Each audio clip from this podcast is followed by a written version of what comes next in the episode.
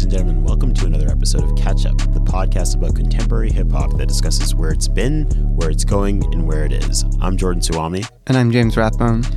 And we're back. Uh, we took a one week summer hiatus. Mm-hmm. James, how do you feel about it?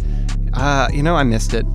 I'm, it's really nice to be back here uh, in, our true home in the uh, this lovely recording studio that yes. we feel very lucky to have access to. Yes, we won't tell you where it is. Yes. But it is at John and Wellington yeah. in Toronto, Ontario. Yeah. Um, so this week we're going to talk about three albums and three artists. We're talking about ASAP Rocky's testing. Finally, finally, we got you, Ryan, Ryan, Ryan. we're doing it. Yeah. We're talking about Teyana Taylor's KTSE, which stands for Keep That Same Energy. And we're talking for about Future's Beast Mode 2. Sometimes even catch up has to catch up. it's true. All right, let's get into it.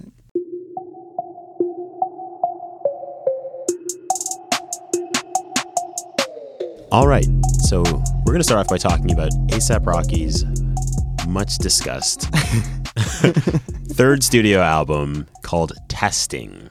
Yeah.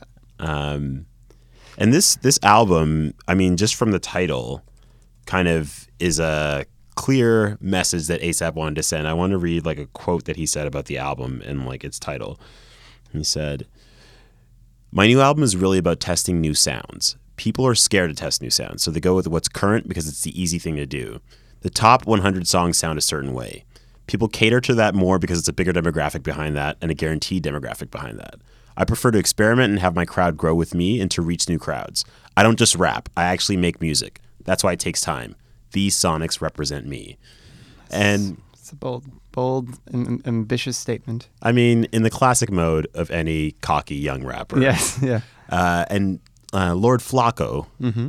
as his production alias is known, is credit is a co-producer on 11 of the album's 14 tracks, which features uh, a, a real like cavalcade of superstar producers and just really interesting choices that kind of represent the the ASAP Rocky, very much in the tradition of the the group's forebear father ASAP Yams and his mm-hmm. ability to, to connect a bunch of disparate rappers, artists, singers. Uh, so this album has production from kind of some names that you might expect, like Boi-1da, uh, Clams Casino, plus a bunch of other people. You got Dean Blunt on here. Mm-hmm. Um, you got Boys Noize. You got Jim Jonsin. So he's really, really drawing from a lot of different places here. Yeah. Um, I know you're a big fan of this album. Like, tell me, tell me, what are your thoughts? I, I, am big. I mean, big fan. I, I, I do. There are a lot of things I really like about it. I think it is. It isn't. Uh, I don't think it is necessarily so cohesive. Uh, I think that there are some really high highs, and that's like enough for me to, to like quite like it and like it more than actually kind of any of his of his uh, records since that like first mixtape uh, he, he brought out with the mob back in you know 2012 mm-hmm. or 2011 whenever that was um, because it's like he kind of goes into a couple of his like best modes here uh, which in my opinion he does like the kind of like um, post uh, like Weeknd like almost like a Tron. The, what I kind of think of as that Toronto sound, that like heavy R and B kind of sound, mm-hmm. uh, like the song that he does with uh, FKA Twigs, uh, "Fuck Sleep," mm-hmm. which I it's like uh, one of my favorite songs of the year probably, and uh, you know it's like he kind of gets into like a sexy pocket really well.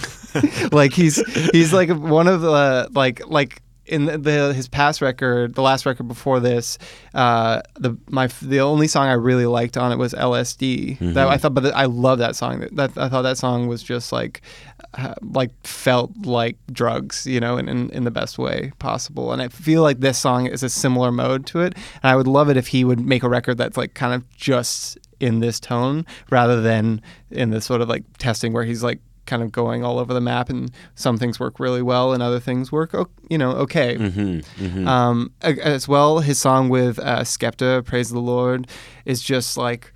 Wow, that that song I feel like has like legs for years in terms banger. of playing it in the club, yeah. and uh, it just is this nice kind of like um, you it's not even really grime but like it has a that uh, it definitely still has a UK feel even without this the Skepta part just in terms of the flow and the kind of like it's like a it feels does feel like a British take on the sort of pan flute trend of It is, and 2017. Skepta produced the song by himself. so Right. it, yeah. it makes Skepta's sense. Mm-hmm. an incredible producer, underrated. A lot of people probably don't know that he that's part of his uh, output as This well. thing. It's uh, the rapping, the producing, and the weird dad dancing. Yeah. But it looks cool. It looks he, cool. He also produced uh, a porno. oh, did he? Yeah. Skepta, he's a He's a he's a jack many- of all trades. um, yes, I agree. It's like it's a really great song, and I think it's a song that's gonna be. I mean, it's just an instant dopamine rush. You know, Mm-hmm. like every time every time I'm anywhere and I hear it, it feels like it feels like I, I get really excited. Like, oh my god, they're gonna play this. Yeah, like yeah. you know, feels like a treat. Um, I liked ASAP Rocky's last album. Mm-hmm. Um, I liked LSD. I liked Canal Street. I liked Holy Ghost. I liked uh, the song uh, Fine Wine with Future and MIA. I thought that for me, I think that that was. I appreciated that it was a it was an ambitious effort, and it was the first album that he made, first studio album he made without Yams' influence, and I appreciated that he was trying to do. It's like he was trying to live out Yams' dreams for him, you Yeah. know. And I don't think it all, it all the way always succeeded, but I I appreciate the effort. Yeah. And I think he's doing that again here. Like for me, I, like you know, there was a time that I really was very disinterested in ASAP Rocky as a rapper. Yeah. I didn't really. I mean, when that first studio album came out, I was kind of like, "What's the hype about?" You know. I think the studio, wa- I mean, the the label walked all over. That I mean, record. obviously, Yeah. you look at this. It's- I mean, there's a song like with Skrillex, you know. which Wow for the night, Yeah. fuck being polite. Like, who wrote that? What market? What 45 year old white marketing executive executive wrote that lyric? Yeah, like it's uh, that's like the that's like a Wiz Khalifa. We stay up all night and we don't go to school. Yeah. like what is that? Yam said he fucking hated that song and hoped to never hear it again in his life, which is, um, you know, R.I.P. ASAP Yam's one of my uh, hip hop heroes, um, an absolute legend It's true. across the board. Um, but yeah. Anyway, so this, uh, but th- at some point, like, so there was that. There was like the fucking pro- fucking problems, which is a huge hit. Yeah. But I also didn't particularly like. No, and I don't really like hearing that song. It's very Yeah. basic. Um, I really don't like that song. Yeah. And uh, our producer Kyle is in the booth with us, and we're DJing his wedding, and we're not going to play that song at your wedding, even if you request it. but, but but one thing I will say is that I got really excited about ASAP from the second album, second studio album. But then following that, he just had a real run of like 18 months where every guest verse, verse he touched, he just kind of bodied. So I was really kind of looking forward to see what would happen on this album. He's great on the Playboy, Car- like first Playboi Carti record. Mm-hmm. Um, So the lead single off of this off of this album was ASAP Forever, which Mm. is like the Moby sampling song. yeah. Uh, and on the album, it's it. I guess because that song had been out for a while before the album came out, he made it made a remix version that has a verse from Kid Cudi and uh, a T.I. interlude. Yeah. Hmm. Which I mean, there's a few moments on this album where. Uh, if you look at the credits for the album in terms of samples and production credits and who does background vocals, like BlocBoy JB, you Yeah. got Playboi Carti, Frank Ocean, Yeah. uh, Diddy. Yeah. It's just like a real exercise in Rolodex flexing, Yeah. which I, I which I can I appreciate.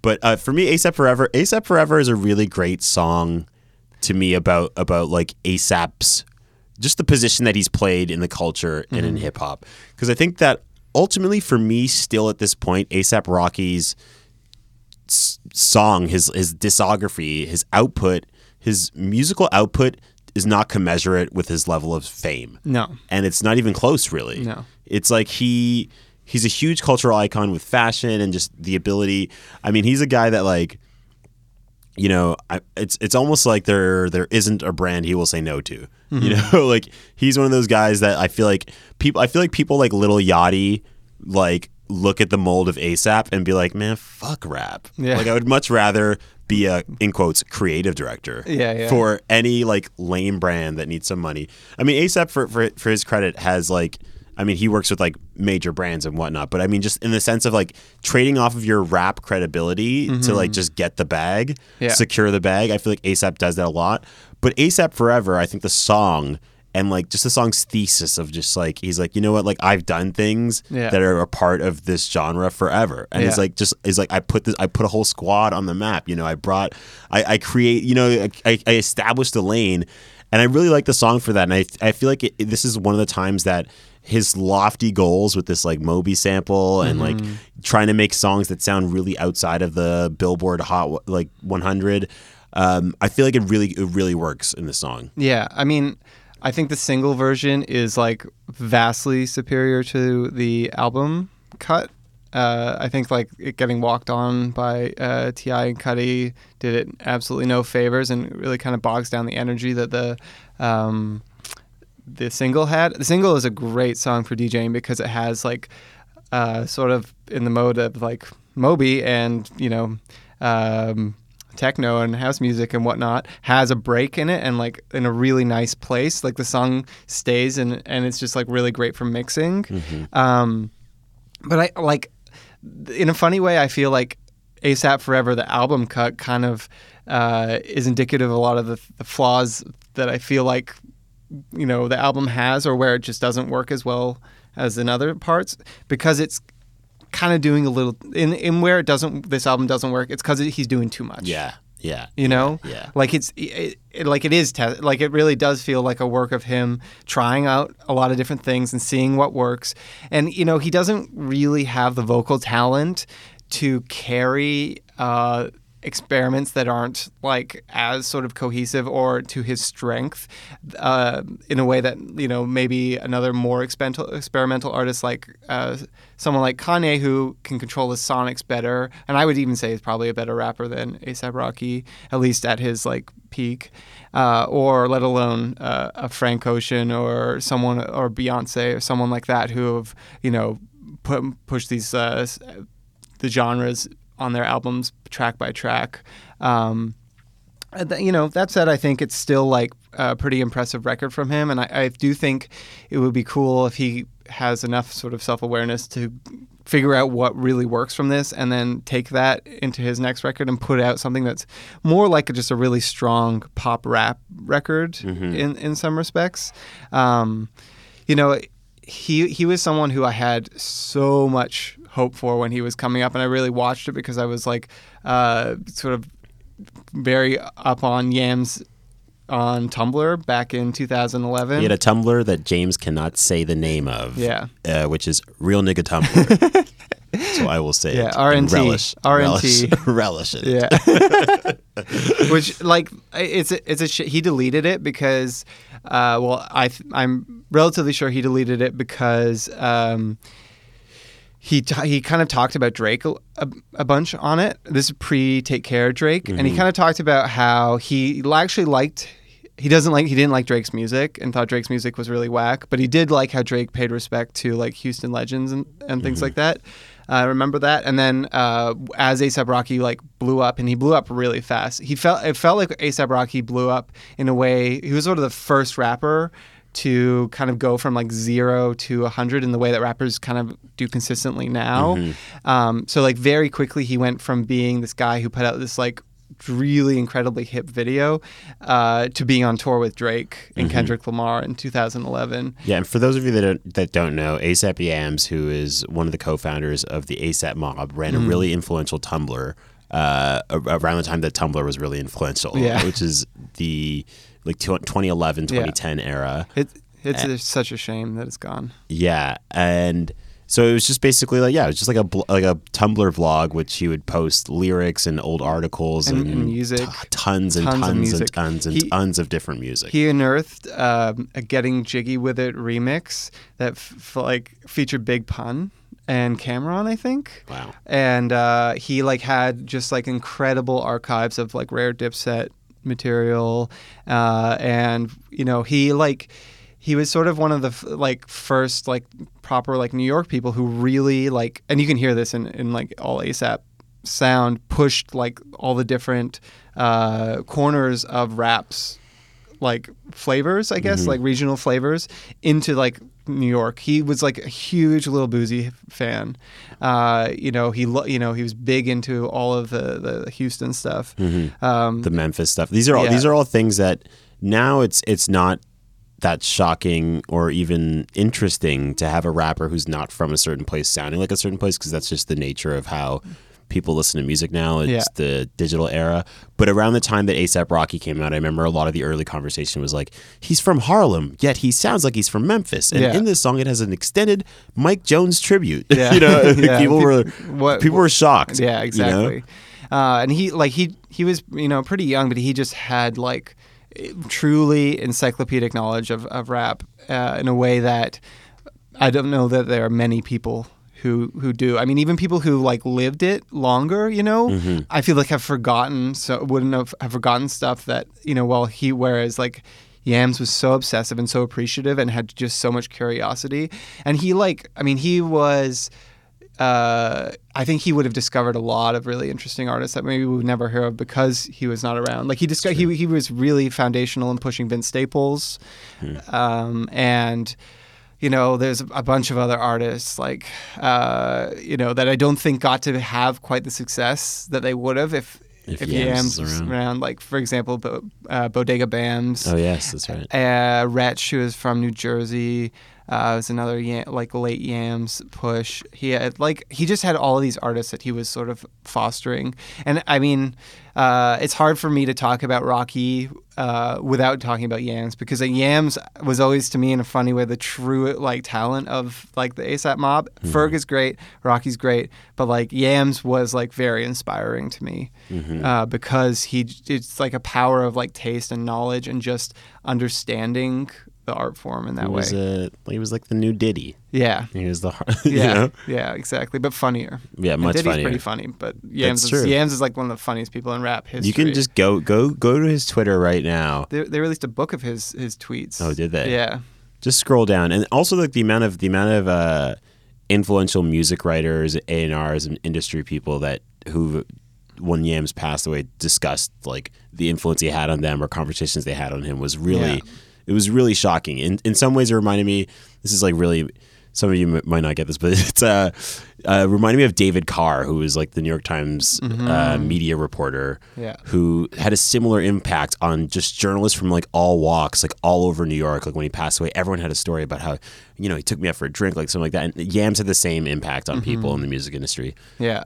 He was he was just like uh, he was just so ahead of things and really had a vision in a, in a world that like you know in the world of music, which especially hip hop music, which can be so focused on safe routes to making a bit of money, and he was all about the like that pure love of the music itself. Uh, You know, so And I know you, you see ASAP really trying to, you see him really trying to do that here. Like Yeah. he has, I mean, he has Kodak Black on the record uh, with a, a, a phone in, a phone call guest feature from from jail.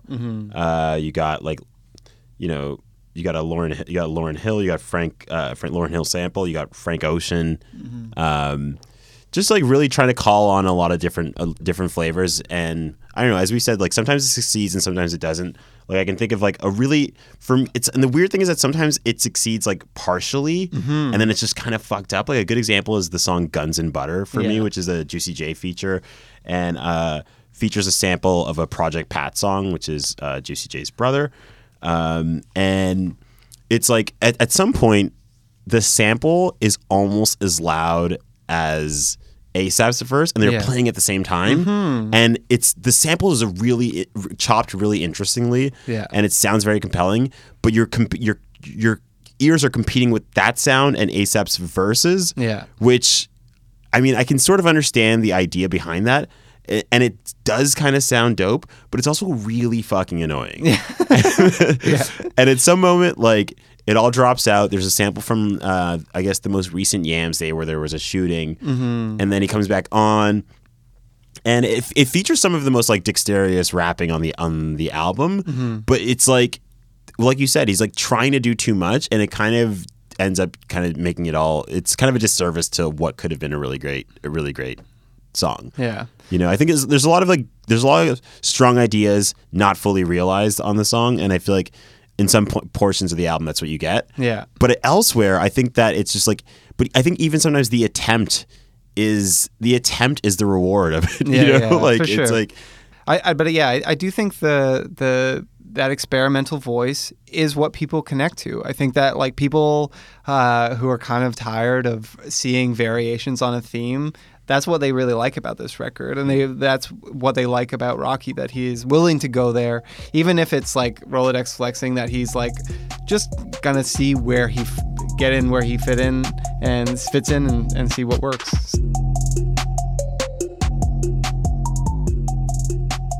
Next up, we're going to talk about Teyana Taylor's album, which is the fifth album in a five week album releasing bonanza from Kanye West's ranch in Wyoming, Jackson, Wyoming. Yeah. Uh, the album is called KTSE, Keep That Same Energy. For those of you that don't know very much about Teyana Taylor, she first kind of emerged on the scene in 2007 when she uh, was signed. Well, first of all, she's originally like a dancer. Yes, choreographed to Beyonce. dancer. Yes, a really incredible dancer, which uh, you may remember from the Fade video that Kanye West put out a few years ago, which is kind of what kind of caused a resurgence in people like, what's up with Teyana Taylor? When are we going to get some more from her? She choreographed a, uh, the dance for a Beyonce song in a video, like I think Ring the Alarm in like 2006. 2007, she signed with Pharrell's Star Trak label. Was also featured in an episode of My Super Sweet 16, classic MTV youth programming. And then for a few years, she just kind of like bounced around the industry. Didn't really release much music under Pharrell. Mm-hmm. Did some acting. You know, just like was kind of like you know being an industry person. Yeah.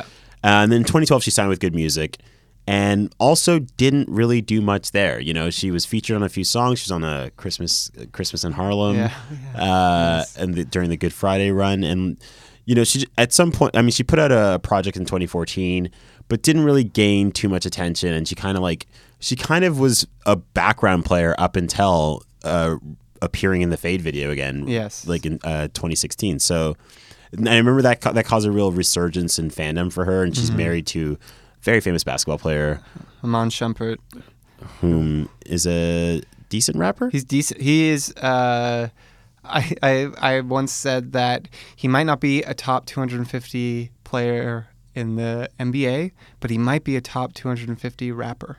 There might, might not be 250 other rappers in the game who are as good as he is. It's uh, it's high praise Yeah. for his, his second job, um, and they they star in a VH1 reality s- series about their marriage. yeah. Um, so anyway, all that to say, Yeah. this album had so, some people very excited. Just just the idea of Kanye West, because Teyana Taylor is a great singer. Yeah. um, and a really compelling personality. Great singer, great dancer, Yeah. compelling personality. And I think that a lot of people were excited about the idea of Kanye West focusing his production talents on on an album solely for her. Yeah. Um, so let's. What do you think of this album? I think it's actually uh, I, I, I like it. I like it more than I expected to. I'll be honest that um, while I think that she is an amazing dancer and like part of one of the most beautiful couples in the world, and uh, seems you know like just someone who has won a lot of like uh, sort of lotteries in terms of being gifted all of these like wonderful talents. Uh, she's not someone who has, I've been super interested in in the past. Uh, obviously, the Fade video is super iconic, uh, but this record uh, is just like kind of reminds me of like uh, late 90s early 2000s r&b records that have a really nice like summery feel it's not like one of the like the sort of post weekendy like hazed out kind of sound. It's just like it's like i, I don't know it's a really nice record to listen to in the summer. That's that's kind of like my biggest takeaway from it. It's like this it's not it's not super substantive but uh you know you know it, you don't feel bad listening to it at all. I don't know how you how do you no, feel? that's basically that's really close to how I feel. I think there's some really really great songwriting on this album, like really evocative portraits, and just real. I think that she does a really good job of of I don't know expressing the reality of her life. Like you know when you come off of like uh, on "You're Gonna Love Me," it's like super soulful. Mm, Gonna It's Love really- Me is a, a great song. it's like yeah it's it's introspective it's analytical it, Yeah. but i feel like she does a really good job of embedding a lot of like real life details in these songs um like for me the standout on the album is a, a rose in harlem Yeah. which is just like a really beautiful song and it just it kind of i feel like it, it it captures a lot of worlds it captures you know the struggle and talks about the triumph like she has a line about just bought my third house and you haven't heard a record from me in years. you know what i Yeah, mean like yeah. I, there's like really stuff like that that i was really like you know what i like that you're she's responding to what the detractors might say about her Mm-hmm. and not like these people are even like you know the most prominent voices about her but i just i just love that in a song about like her str- her struggle can also talk about the triumph in such a casual Yeah. and hilarious way. This record I, I reminded me of kind of like early Alicia Keys, like "You Don't Know My Name" era Alicia Keys. Mm-hmm. Uh, you know, it's not. It doesn't have these like big sort of torch songs that a lot of R and B so it seems to like have to have these days. Uh, I don't like. I don't know. I think that's just like really nice. I also, I, yeah, it's some of my favorite Kanye production from the Wyoming sessions ended up on this record, uh, which I think is great. It sort of, it felt some of the some of the I not the non Daytona production I felt a little bit discordant with the like songwriting Uh-huh, at uh-huh, times uh-huh. in, in some of the other records but this record feels pretty cohesive you know Yeah, it does, and I, and I think that yeah, I, I, this is an, another thing I, I felt about the album is that it has great songs, Mm-hmm. um, great, really strong production, really good songwriting, but there also is a feeling of it that feels like something is missing. Like it just doesn't. I feel like it doesn't stick in the way that I Mm-hmm. Thought it. When when so many of the elements work for me on a song by song basis. Yeah. But something about it doesn't stick, and I found that very odd. Like Yeah. it, it feels kind of light in a way that it almost too light. yeah, light in a way that you could you could almost forget about the album. Yes. you know. Yeah. and I feel like, um, I mean, which I think is really unfortunate because I think that when this out when this five album slate was was set up, Mm-hmm. I think I was like, I think a lot of people were kind of like, oh, Teyana's gonna get the shaft of this, Yeah, you know, yeah. like Kanye's gonna be worn out, Yeah, he's gonna phone it in, Yeah. which it didn't seem like he did. The, No. the samples are, are, are excellent, Yeah. um, but it does feel like something is missing. And then after after um, after the album came out, Teyana did a, a run of interviews, and it turns out that there's a bunch of songs that didn't actually make the album because they couldn't get the sample clearances. Mm-hmm. Which, I mean, I guess I, I, I sort of understand it, but it's also like.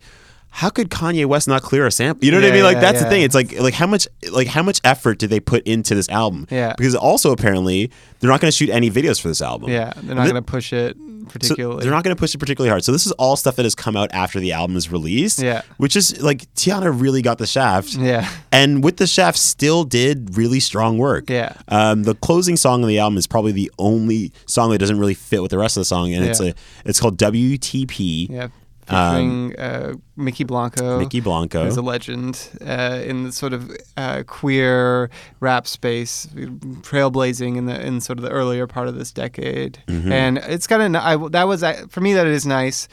I met Mykki and years many years ago, and uh, when um, they had a performance in Toronto, and uh, you know was super nice and it's just nice it's like nice for me to know they're getting a paycheck in 2018 from Mm-hmm. something kind of major but i agree that it also it's like there's a big void between you know the song before and that song I mean, I personally cool, don't but- mind because I really love the song, and Yeah, I think it's it's, like song. a fun. It's the the most fun Azealia Banks song that she didn't record. yeah exactly um, uh, but yeah, I mean, ultimately, I feel like Teyana really did the damn thing. Yeah, But I feel like she was failed by a lot of other things. Yeah. I will say that I find the song Three Way kind of hilariously raunchy. Uh, it's like there's like a. Uh, it's like a, a song ab- about you know having a threesome, but it's like the lyrics are very descriptive. it's like it's like Two heads are better than one. yeah, is said it's at like, one point. Yeah, it's like, oh, what could she mean? You know, like it's I don't know. I I I love when like any music is really raunchy. I think find it usually hilarious and, and very entertaining. So Mm-hmm. that was that was also a bright spot for me. Song features uh, the real utility player of the year. Yeah. Uh, one Ty Dolla Sign. Yeah. And you know what? Ty Dolla Sign. Very apt, apt name because I'm sure that uh, this tax year is going to be. He's, he's in a whole new tax bracket on the Yeah. features that he's on. Yeah. on Drake's. He's on Drake stuff. He's on Kanye stuff. He's like. He's everywhere, Mm-hmm. you know, um, and he really just adds to the quality of every song. Yes, yeah. No, he's he. I don't think he's ever. I've ever been like, oh, him. You know, like he's he's always a plus. So yeah. Anyway. Um, Teyana so it's it's unfortunate that we're not going to get to hear the album that Teyana wanted out, yeah. but this album ultimately is a really it's a fun light listen. Yeah. Uh, kind of wish it stuck a little more Yeah, I feel I, I do think that there's a, like it's missing like a real like identity. an anchor. It's missing Yeah. an, it's missing an, an, like I think outside uh, it's missing like an anchor track that kind of That's true. that's kind of like the flag in the ground of Yeah. what the the record is. I think there's a lot of like strong album cuts, yeah. but there isn't a single like knockdown. Yeah, yeah. Like you know, this of- is the hit Yeah, exactly. song, and I feel like maybe that might be I feel like that might be what's missing. I think that might also is this is the issue with the like seven tracks, although this is eight tracks. Yeah. but that's like the set. You know, you kind of like I don't know. It's like you have fewer shots to hit your home run. And do you do you come away from this record really being like I know exactly who Teyana Taylor is? I feel like when I think about it like in that way, it's like it's not like you know one of the purposes of, of any like artistic work let alone like a full album is to kind of give you this like clear sense of identity and i don't know that i like that is so, so strong with this mm-hmm. record you kind of wonder if there was like another singer who was singing the same words and you know the, the same beats and everything else would it how different would it really like feel Mhm, you know what i mhm. mean Yeah. I don't know. That's that, that's kind of, but at the same time, the music's so good that maybe it doesn't matter that much. Uh huh. Uh huh. Yeah. Well, I mean, I, I really hope that this that this leads to more from Teyana Taylor. yeah, But I don't know something about this rollout and Yeah. her reaction to it and how disappointed she has been in talking about it in the media. Mm-hmm. Like she's aware that like something that that she's aware that they kind of didn't put No, a lot yeah, behind it. definitely. And she seems really disappointed. I mean, rightfully so. Yeah, and I don't know, it just it just doesn't bode well for me. I think thinking about her career. And our our final album this week uh, is one of my one of my all time favorite artists. Um, it is the man known as Future, Super Future, Fire Marshal Future, Nayvadius Cash, Hendrix. Nayvadius Wilburn. Um, it's the man. It's Future. yeah, Uh, this is Beast Mode 2 surprise album or surprise mixtape, I should say. Mm-hmm. Yeah. Got to make that distinction clear. that was released last week. Um, and, you know, I think a, a little, the last episode, we talked a bit about how it seemed like Future has maybe the, the well had run dry. yeah. Future went on, went on a really, a truly, One of the all-time runs of of pro, just pure prolific. Uh, co- you know, constant variance and experimenta- successful experimentation, like constantly trying new things and then working, like incredibly well. Yes, and this all happened um, post uh, a kind of major label flop, his uh, 2014 album Honest, which did have some hits on it, As underrated record as there Uh, is, in my opinion. but was kind of critically maligned. maligned Yeah. for trying to do too much, trying to please too many masters. and definitely had a bit of a, a, a yeah label walking all over it vibe And then- for sure. He had uh, several. If you don't know the story, he had several. He had a hard hard drives that he had recorded all his music on. That was that the his DJ and best friend DJ Esco had. And Esco got locked up in Dubai for having some weed on him that he didn't know about. For 56 nights, 56 nights, which uh, you got to know the meaning. yeah.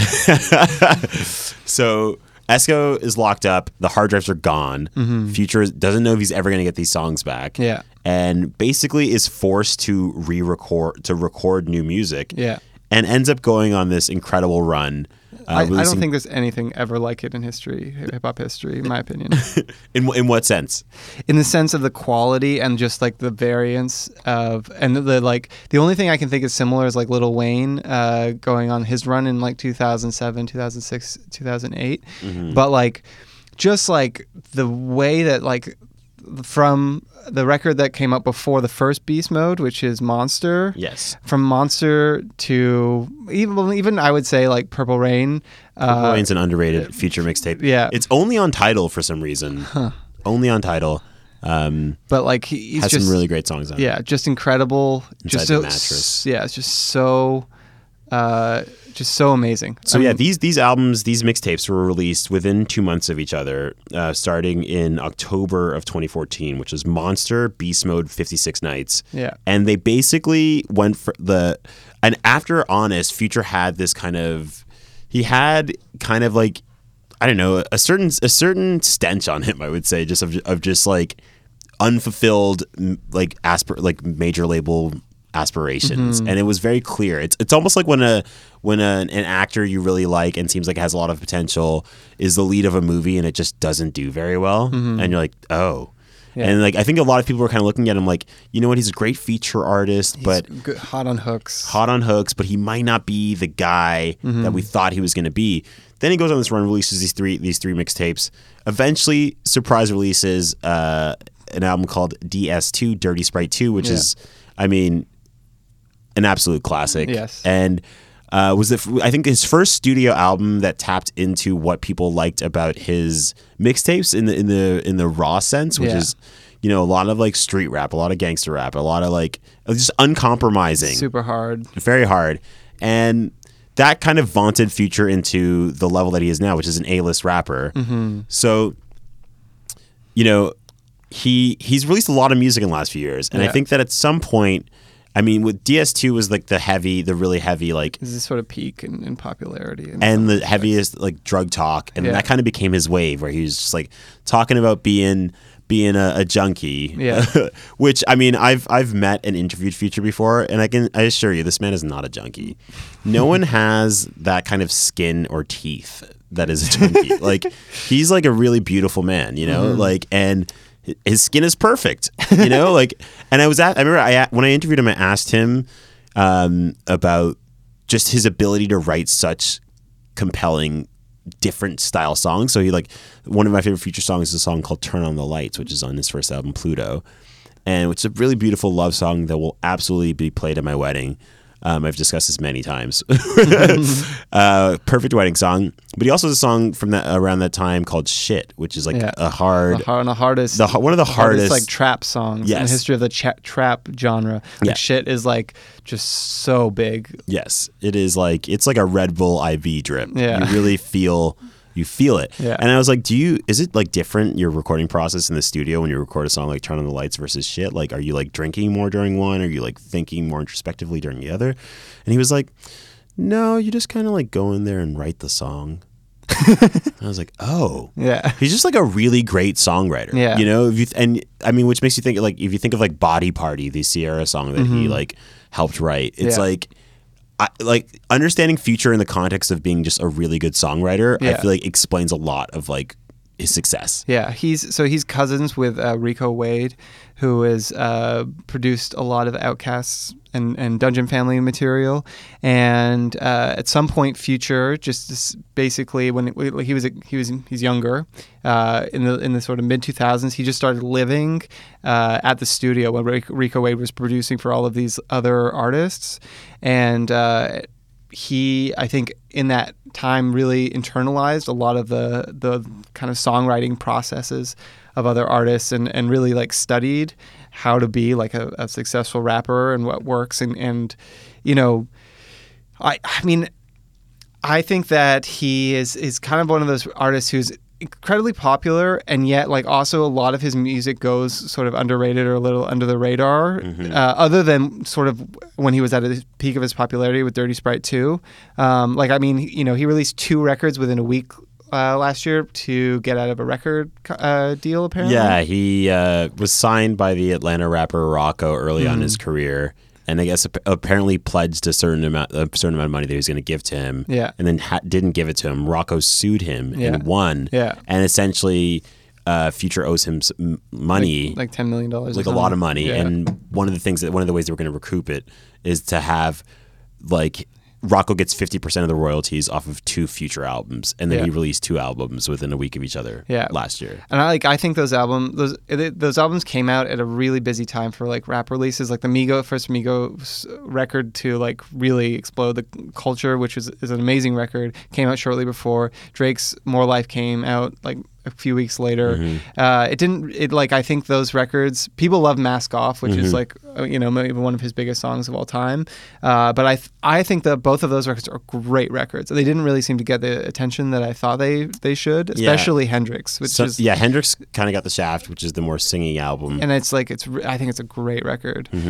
So So, let's talk about Beast Mode Mode 2. Well, it's, the Um, funny thing I think about it, I, I, I kind of feel like both of us feel is that Beast Mode Two isn't the most exciting future record. It might not be the most exciting future record, but I still really enjoyed it, and I Yeah. felt like a return to form for me about a certain aspect of Future that I I was missing. And I feel like, I mean, Hendrix had some of it, but not in the same way, which Mm-hmm. is like, I mean, I, I've seen a lot of people on Twitter describe Future as like as almost being like a blues artist, and and I feel that too. You know, it's like Mm. Yeah. It's like Future has a great way of like singing, and this is also the, the magic of the way that he's used autotune. Mm-hmm. This is a great way of like using the effects of his voice, his real voice, and autotune to convey different emotions and different like kinds of pain and re- longing and regret, or even like even something that like even something that should sound celebratory. Yeah. Like on the song Racks Blue, where he's talking about, you know, like he's talking about counting money, but he makes it sound like it's painful. Like, you know, it makes it sound like he's like the things that I had to do to get this money is Yeah. like it's I feel it in my soul. Yeah. You know, and I feel like there's there's a lot of that on this album.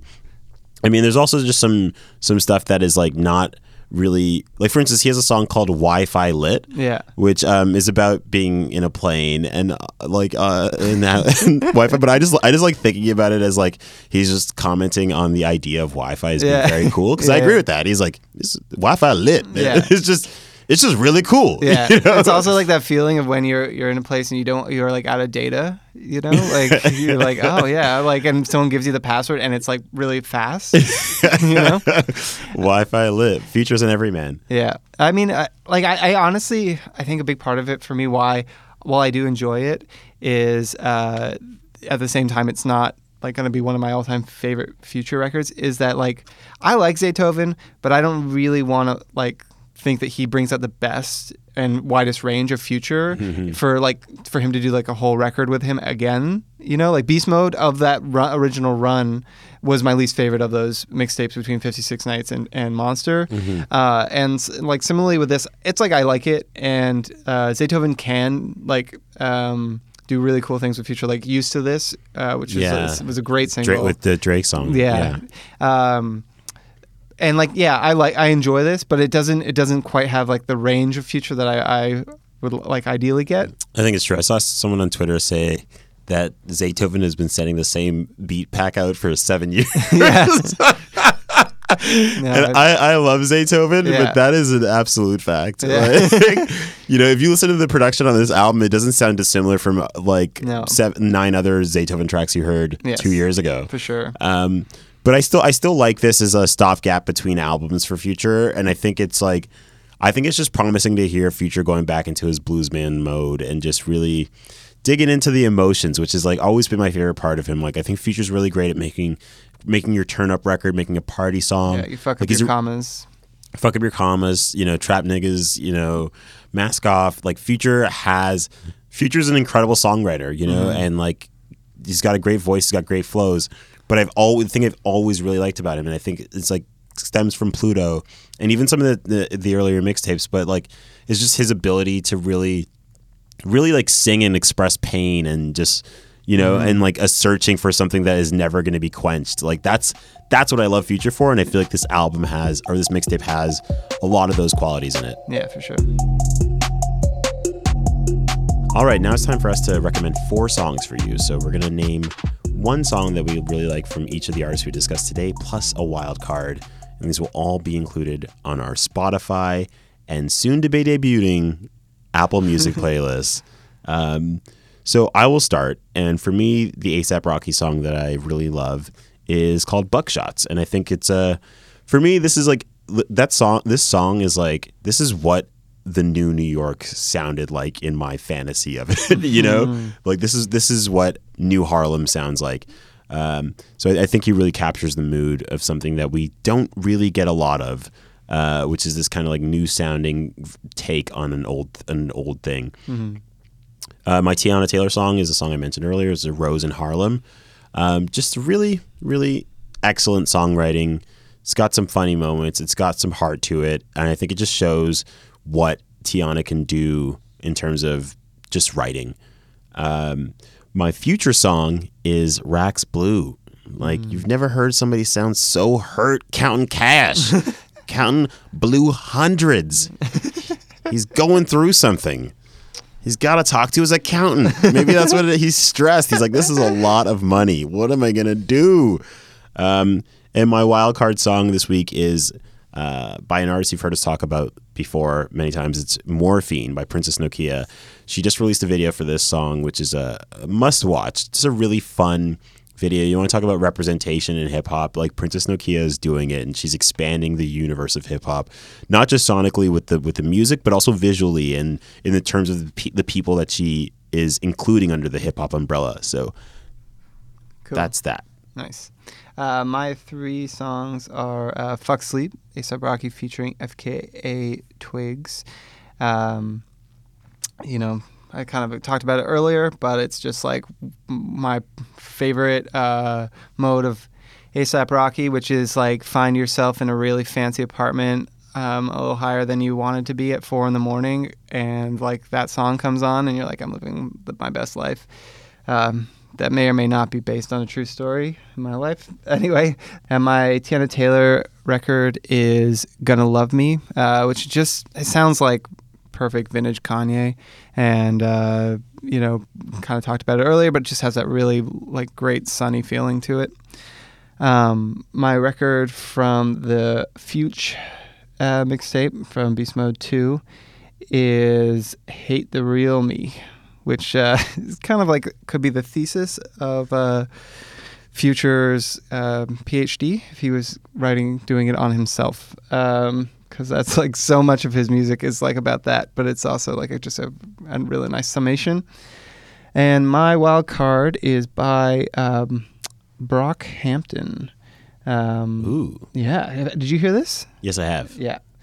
It. Uh, 1999 Wildflower. Exactly. It's it just sounds to me like Brockhampton is making a song for 106 & Park, uh, and it, I, I, it inspired me to start working on a, a, mix of music that I think could be on 106 & Park if, uh, if we went back in time and from music from now that could be on that. So I'm going to release that soon, hopefully by the next uh, episode we record.